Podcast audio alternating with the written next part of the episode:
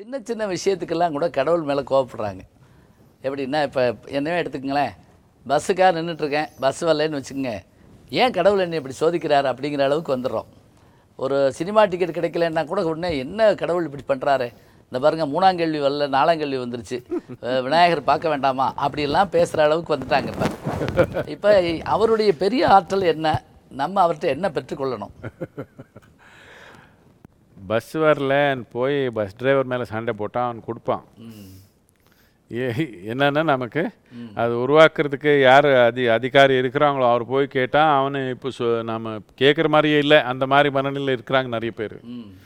அதனால யார் திட்டுனா ஒன்றும் நமக்கு கஷ்டம் இல்லையோ அவன் தான் திட்டிக்கணும் நாம. சரியா சொல்றீங்க. படியை பூரா அங்க போட்டு. ஆமாம் ஆனால் மேலே பார்த்து துப்புனா. நம்ம மேலே தான் விழுகும்னு தெரியல. இப்போ நம்ம வாழ்க்கையில் எது நடந்தாலும் மேலே பார்க்குறது என்னத்துக்குன்னா நம்ம தோல்வி நாம் ஏற்றுக்கிறதுக்கு நமக்கு இன்னும் பக்குவம் வரல. நல்லா எப்போ நமக்கு தோல்வி ஏற்றுக்கிற ஒரு தன்மை நமக்கு வரலையோ அப்போ நமக்கு வெற்றின்றது வர்றதுக்கு வாய்ப்பே இல்லை.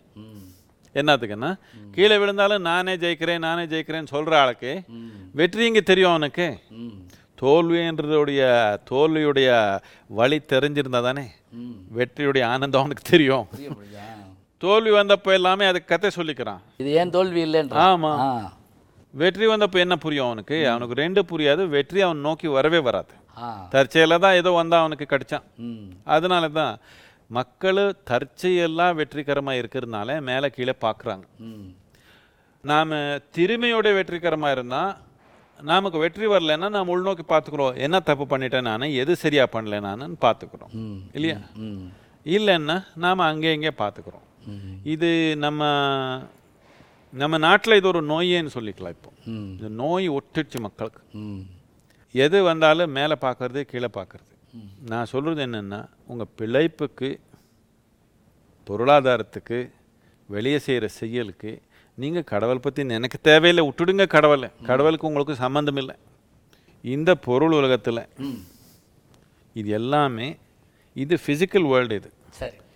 This is is running according to the physical laws இந்த பொருள் சார்ந்த சம்பந்தத்துக்கு எல்லாமே பொருள் சார்ந்த ஒரு சட்டம் இருக்குது.